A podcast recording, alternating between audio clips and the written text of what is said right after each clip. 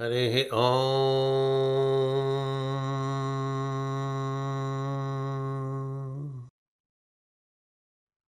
प्रातः स्मरामि भवभीतिहरं सुरेशं गङ्गाधरं वृषभवाहनमञ्चिकेशं खट्वाङ्गशूलवरदाभयहस्तमीशम् संसाररोगहरमौषधमद्वितीयम्। प्रातर्नमामि गिरीशं गिरिजार्धदेहम्।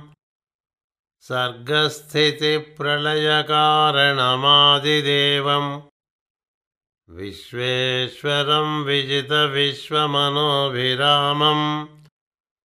संसाररोगहरमौषधमद्वितीयम् प्रातर्भजामि शिवमेकमनन्तमाद्यं वेदान्तवेद्यमनघं पुरुषं महान्तम्।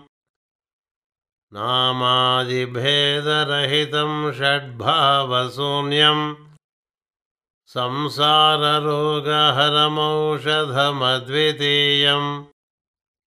प्रातः समुत्थाय शिवं विचिन्त्य श्लोकत्रयं येनुदिनं पठन्ति।